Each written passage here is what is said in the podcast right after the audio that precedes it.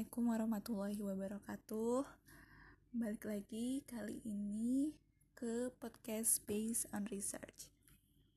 Nah, kali ini podcastnya bakal berbeda, spesial, spesial juga karena kita ada di bulan yang spesial, yaitu Ramadan.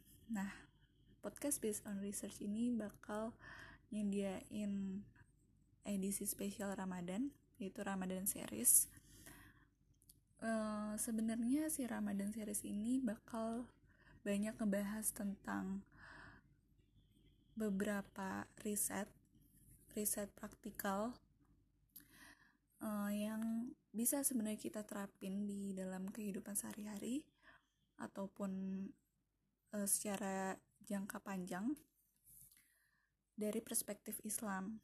Dan itu digabung sama multidisiplin ilmu lain uh, lebih banyak dari psikologi, terus dari kesehatan juga, dan juga dari sosial.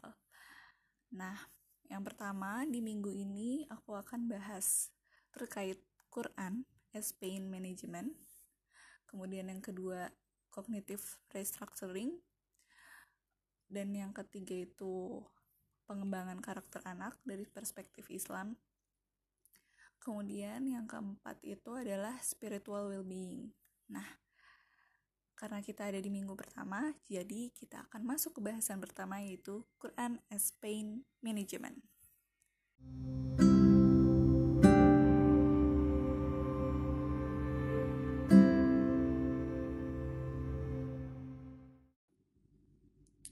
Nah, kita bahas dulu satu persatu ya. Dari judulnya Quran as Pain Management kita coba ulas dari makna pain itu sendiri. Jadi sebenarnya pain itu selain dia proses fisiologis, itu juga termasuk proses psikologis. Setiap orang mungkin dengan penyakit yang sama itu akan merasakan bisa sangat memungkinkan merasakan pain experience yang berbeda karena itu dipengaruhi oleh hal-hal yang subjektif dan kontekstual. Jadi individual differences juga berpengaruh terhadap pain itu sendiri. Nah manajemen manajemen itu suatu pengaturan. Ketika kita menghadapi rasa nyeri rasa sakit eh, orang-orang uh, yang punya uh, manajemen pain yang bagus bisa uh, menghilangkan atau sekedar meredakan rasa nyeri itu Nah, ternyata Al-Quran itu juga udah bilang di dalam surah Yunus ayat 57 bahwa e, artinya hai manusia sesungguhnya telah datang kepadamu pelajaran dari Tuhanmu dan penyembuh bagi penyakit-penyakit yang berada dalam dada dan petunjuk serta rahmat bagi orang-orang yang beriman. Kemudian di ayat ke-58-nya dengan karunia Allah dan rahmatnya, hendaklah dengan itu mereka bergembira. Karunia Allah dan rahmatnya itu adalah lebih baik dari apa yang mereka kumpulkan. Nah, di ayat-ayat ini ada beberapa kata-kata penting yang bisa di-highlight. Pertama, Al-Quran ini sebagai pelajaran, sebagai uh, nasihat buat kita, kemudian uh, di sini juga ada kata obat, shifa. Kemudian ada kata huda, penjelasan atau petunjuk. Ada kata fadilah, nikmat Allah. Kemudian ada kata fariha yafrohu, lawan dari hazina yahzanu, yaitu sedih. Kemudian disebutkan juga kata al-farah atau sama dengan asurur yang artinya gembira.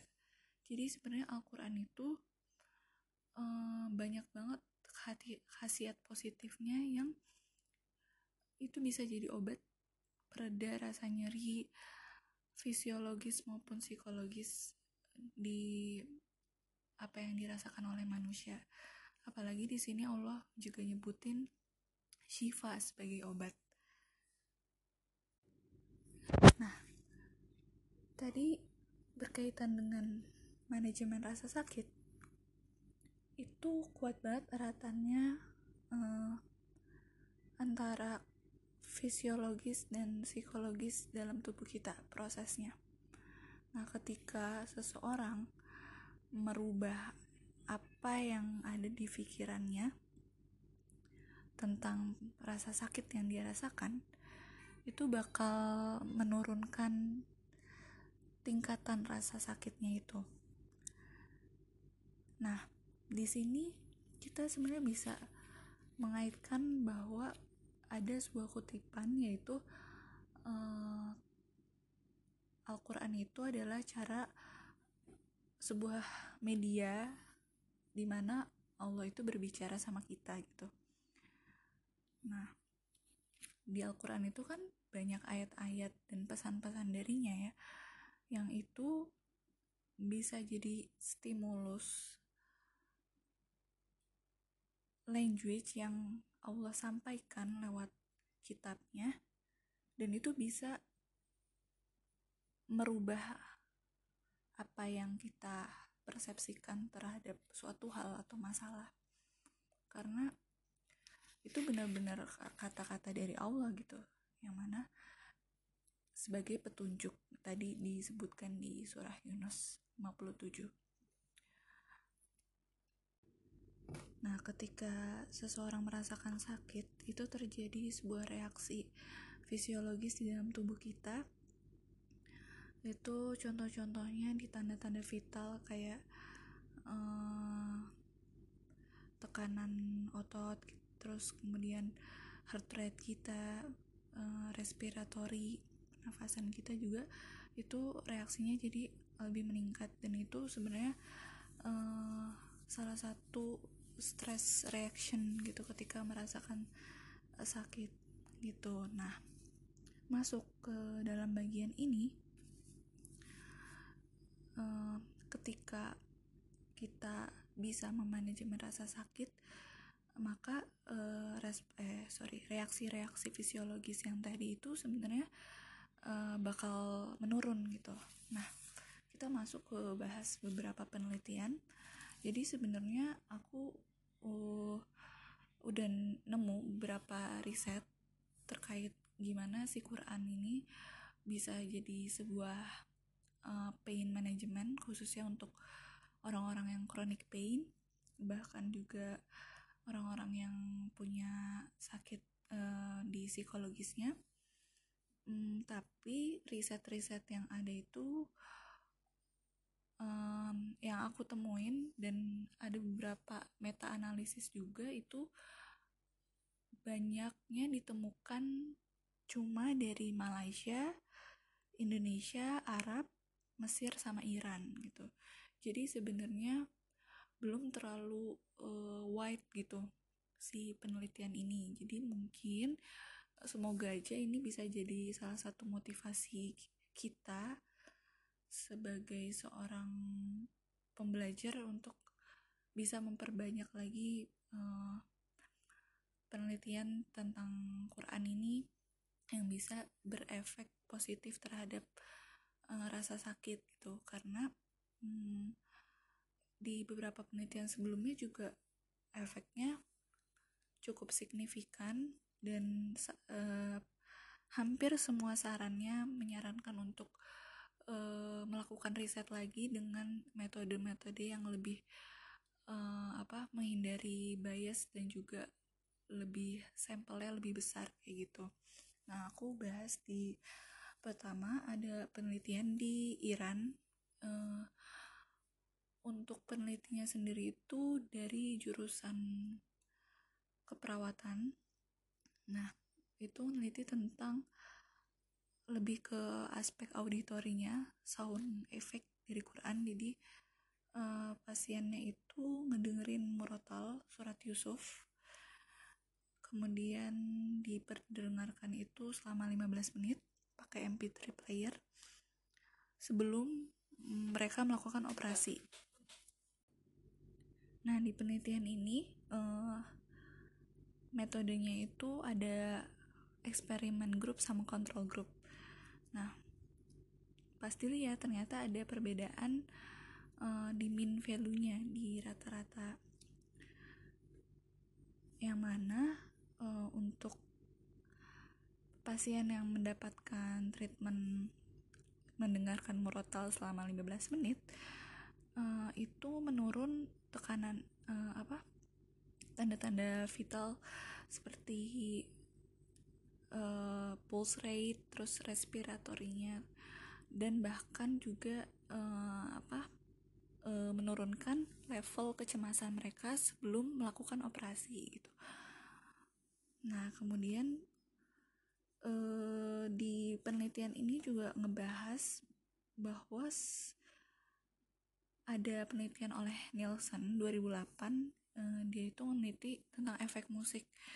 Nah efek musik uh, pada konteks yang sama ya pada pasien sebelum operasi itu hanya sampai menstabilisasi tanda-tanda vital uh, sebelum operasi. Nah, tapi nggak ada perubahan di uh, apa uh, yang lebih spesifiknya kayak tekanan darah yang mana itu uh, salah satu tanda ketika orang merasa uh, stres atau cemas gitu. Nah, itu yang pertama, penelitian yang pertama. Kemudian yang kedua itu ada di dari Malaysia. Uh, ini yang meneliti itu dokter, dokter anestesi dan uh, bagian dari family medicine juga terlibat di dalam penelitian itu tahun 2019 meneliti uh, orang dewasa 18 tahun ke atas yang dirawat di ICU yang mana biasanya orang yang dirawat di ICU dengan uh, apa ventilasi mekanik gitu itu cenderung merasakan stres atau cemas. Nah nah ini uh, penelitian ini pakai metodenya systematic review. Jadi mereka mereview beberapa artikel ilmiah dan riset-riset sebelumnya dari tahun 2007 sampai 2018 dan mereka dari banyaknya artikel artikel yang ada mereka memotong atau memangkas jadinya hanya 9 artikel yang direview karena mm, menyesuaikan dengan kriteria yang mau diambil untuk penelitian ini gitu. Dan dari 9 artikel itu menunjukkan has 6 hasil yang signifikan gitu. Uh, signifikan dalam artian uh, efek dari si Quran ini uh, positif yaitu um, stabil dalam apa tadi tanda-tanda vital kemudian menaikkan tingkat kesadaran pada pasien di ICU juga menurunkan stres mereka gitu. Nah, di systematic review ini yang diambil itu cuma metode kuasi eksperimental dan clinical trials. Nah, metode dua metode ini sebenarnya metode yang uh, hampir bisa dibilang uh, bagus dalam sebuah penelitian gitu. Nah, beberapa penelitiannya itu ada yang di Indonesia satu.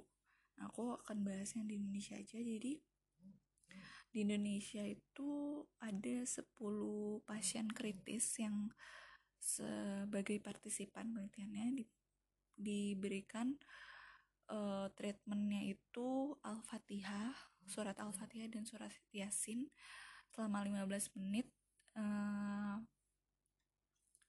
selama tiga hari berturut-turut. Kemudian ketika mereka udah uh, apa dapat treatment itu, mereka ngisi semacam questionnaire gitu tentang general comfort gitu. Jadi uh, perasaan nyaman terhadap diri mereka uh, situational sorry perasaan nyaman terhadap situasi itu. Nah di situ ternyata hasilnya signifikan gitu. Ada peningkatan gitu sebelum dikasih treatment. Hmm, um, apa tadi? Perasaan nyaman terhadap situasi yang dihadapi meningkat gitu. Jadi mereka lebih merasa relax lebih uh, menurun rasa cemas dan stresnya kayak gitu. Kemudian ada penelitian lagi. Nah penelitian yang kali ini melihat dari uh, proses di otak. Jadi pakai EEG elektroentrografi.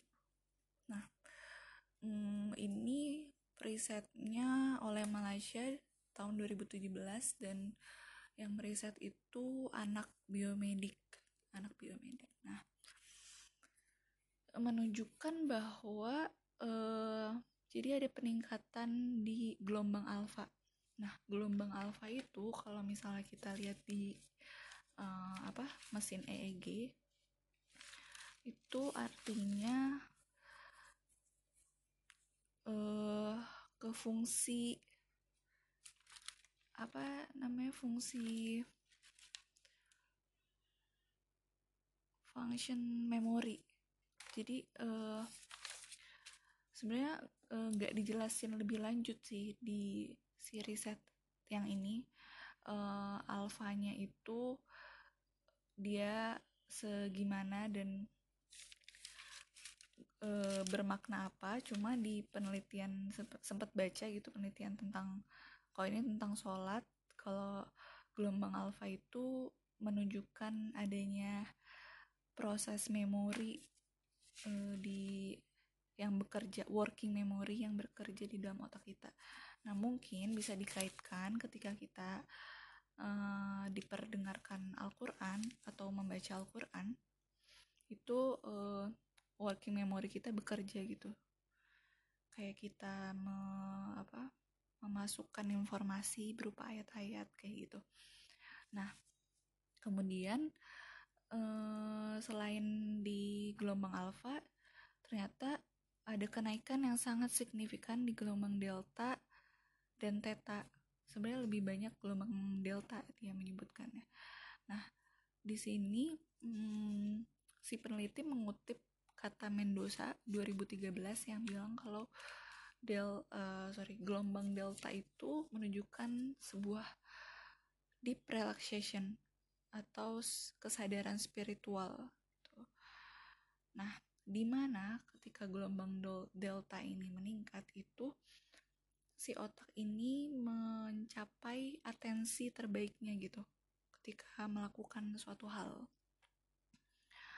Dan kemudian juga di otak itu terlihat beberapa part region yang aktif itu di daerah frontal sama broca area. Jadi karena kan ketika kita lagi baca Quran itu kita baca bahasa Arabnya gitu. Dan broadcast area itu memproses bahasa gitu verbal fluency. Jadi kita memproses uh, ayat-ayat ini sebagai bahasa Arab. Kemudian uh, mungkin yang sudah uh, expert dalam bahasa Arab gitu bisa langsung ngeproses apa sih maknanya gitu. Nah, kemudian juga ada aktivitas di orbitofrontal cortex. Jadi orbitofrontal cortex itu eh, apa perannya untuk regulasi emosi.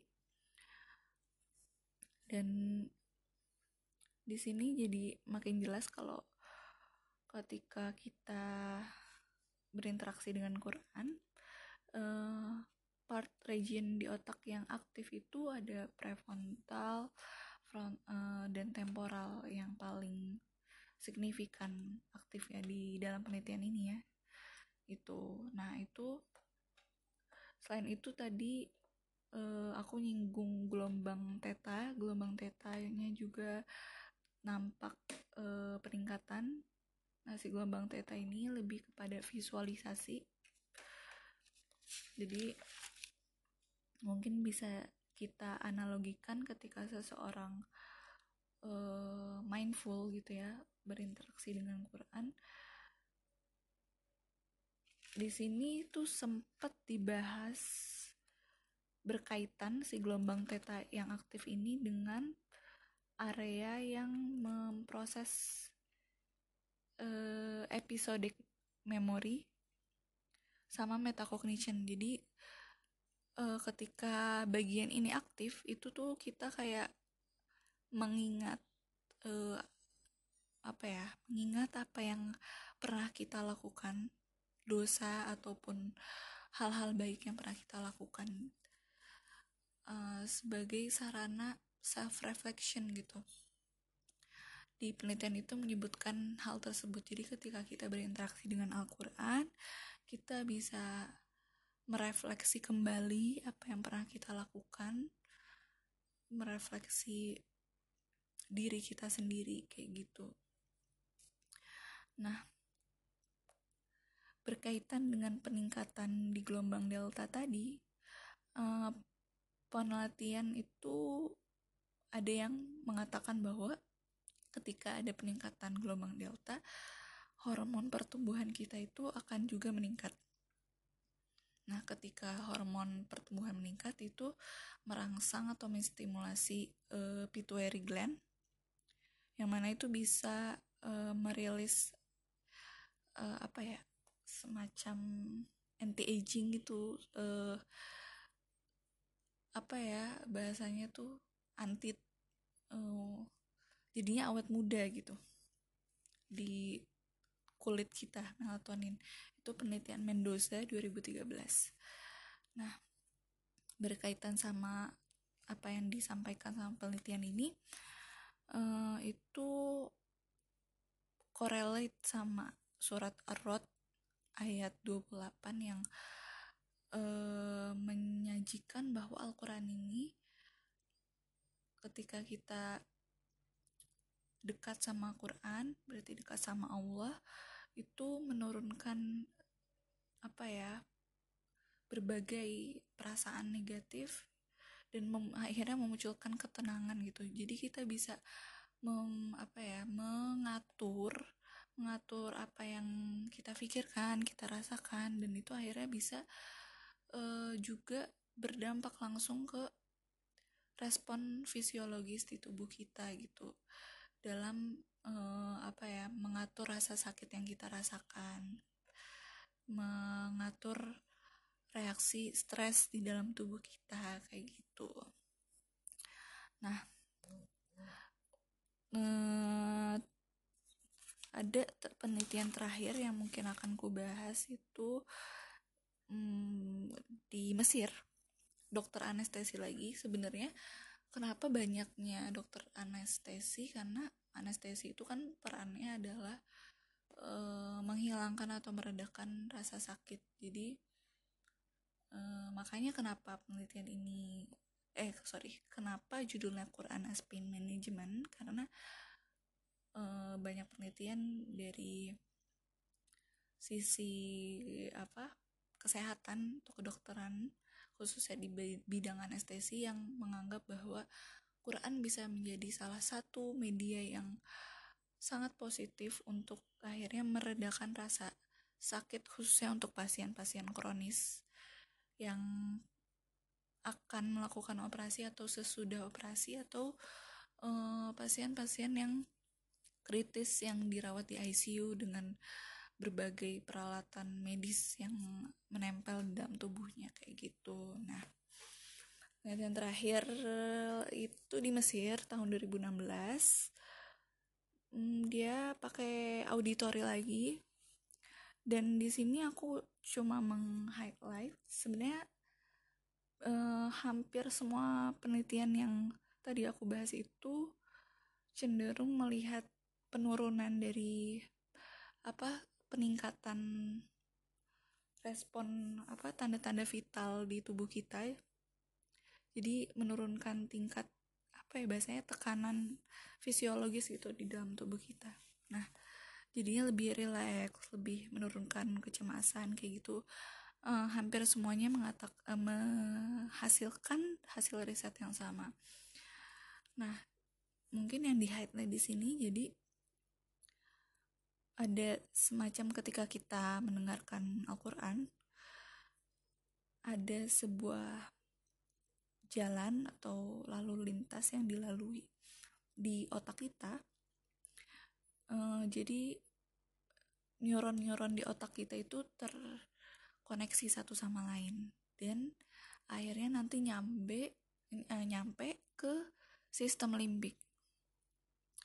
Nah sistem limbik ini kan uh, dia ini bakal banyak berkaitan sama me, apa sorry. Me, modulasi gimana ya modulasi itu kayak uh, jadi si lalu lintas ini kayak sebagai penghubung ke limbik sistem yang mana ketika kita mendengarkan Al-Quran ternyata itu dapat me mengatur mengatur respon emosi kita jauh lebih baik gitu dan di sini ketika kita uh, melalui lalu lintas si auditori tadi dan koneksi antar neuron tadi itu bakal ternyata merilis ada neurotransmitter excitatory neurotransmitter yang ternyata si neurotransmitter ini rilis itu bisa menghasilkan uh, relaksasi sebuah perasaan relaksasi kayak gitu. Jadi makanya di penelitian terakhir ini dia bilang kalau uh, akhirnya si treatment Al-Quran ini dengan lebih fokus kepada pendengarannya itu jadi suatu anestesi rutin gitu di sana. Di aku lupa sih rumah sakit apa ya pokoknya di Mesir. Gitu. Jadi sebenarnya e, balik lagi kalau apa yang udah Allah kasih di Al-Quran itu sangat sangat banyak sekali yang bisa kita ambil gitu. Bahkan Allah tuh udah nyebutin kan kalau uh, Quran ini sebagai obat gitu. Jadi sebenarnya tinggal kita memaknai dan mempraktikkan apa yang sudah Allah sampaikan di Al-Quran itu sendiri gitu. Dan bahkan di surat-surat lain di surat 7 ayat 52 itu eh, disebutin kalau Al-Quran ini tuh clear details gitu. Udah sangat jelas dan detail gitu sebagai uh, petunjuk sebagai pembimbing buatmu gitu. Apa ya bersyukur dengan adanya Al-Quran ini gitu. Kemudian di uh, surat Al-Baqarah ayat 168 itu Allah juga nyebutin bahwa bukan nyebutin ya maksudnya Allah udah eksplisit bilang kalau uh, apa ya tentang kesehatan itu penting gitu health promotion. Jadi Allah udah mempromosikan tentang gimana sih hidup sehat kayak gitu. Terus di ayat di Quran surah 16 ayat 67 juga Allah bahkan nyebutin uh, beberapa buah-buahan dan beberapa eh ya beberapa buah-buahan yang khasiatnya sangat baik buat tubuh kita.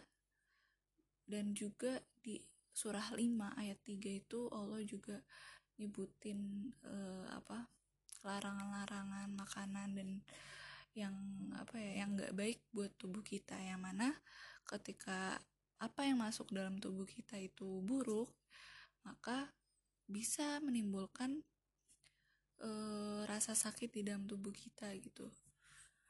Nah jadi sebenarnya yep benar bahwa Quran as pain management gitu e, tapi jadi suatu hal yang menarik karena uh, di beberapa penelitian itu apa tadi sih sebenarnya di bagian yang melihat proses di otak. Jadi suatu hal yang menarik kalau misalnya uh, Al-Quran itu bisa jadi sebuah media jadi ada sebuah metode metode terapi di apa ya di integrasi psikologi dalam dunia kesehatan namanya biofeedback. Jadi mungkin mungkin nggak tahu ya suatu hari nanti ada sebuah alat yang uh, kayak jam gitu yang nempel di dalam tubuh kita itu bisa nge nge ngedetect ngedata respon fisiologis di dalam tubuh kita biologisnya pas kita lagi uh, baca Quran atau dengerin Quran atau kita pokoknya intinya ketika kita lagi beribadah lagi proses uh, kita berinteraksi sama Allah itu uh, bagian mana sih uh, part di otak kita tuh yang aktif atau menyala gitu. Dan itu bisa jadi ya namanya kan biofeedback ya itu bisa jadi feedback buat kita untuk memperbaiki kualitas sholat kualitas membaca Quran kualitas apa namanya kualitas kita kekhusyuan kita untuk berinteraksi sama Allah. Karena salah satu metode biofeedback ini cukup apa ya cukup berefek untuk akhirnya seseorang itu mengubah perilaku dan mengubah persepsi gitu. Jadi kayak kita eh, secara langsung kita tuh jadi diliatin eh, apa ya bukan kesalahan ya kekurangan kita di mana dan memperbaiki uh, ibadah kita kualitas ibadah kita.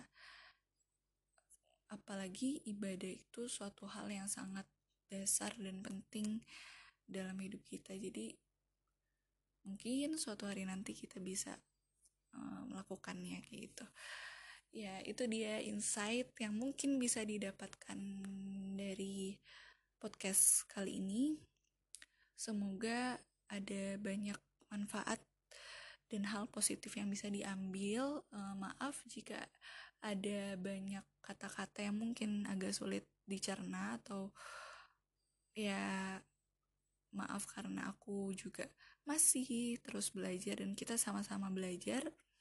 Semoga kita semakin semangat untuk menggali ilmu dan apa ya memaknai ilmu tersebut gitu di dalam kehidupan kita sehari-hari semangat Ramadannya semoga kita semakin dekat dengan Al-Quran.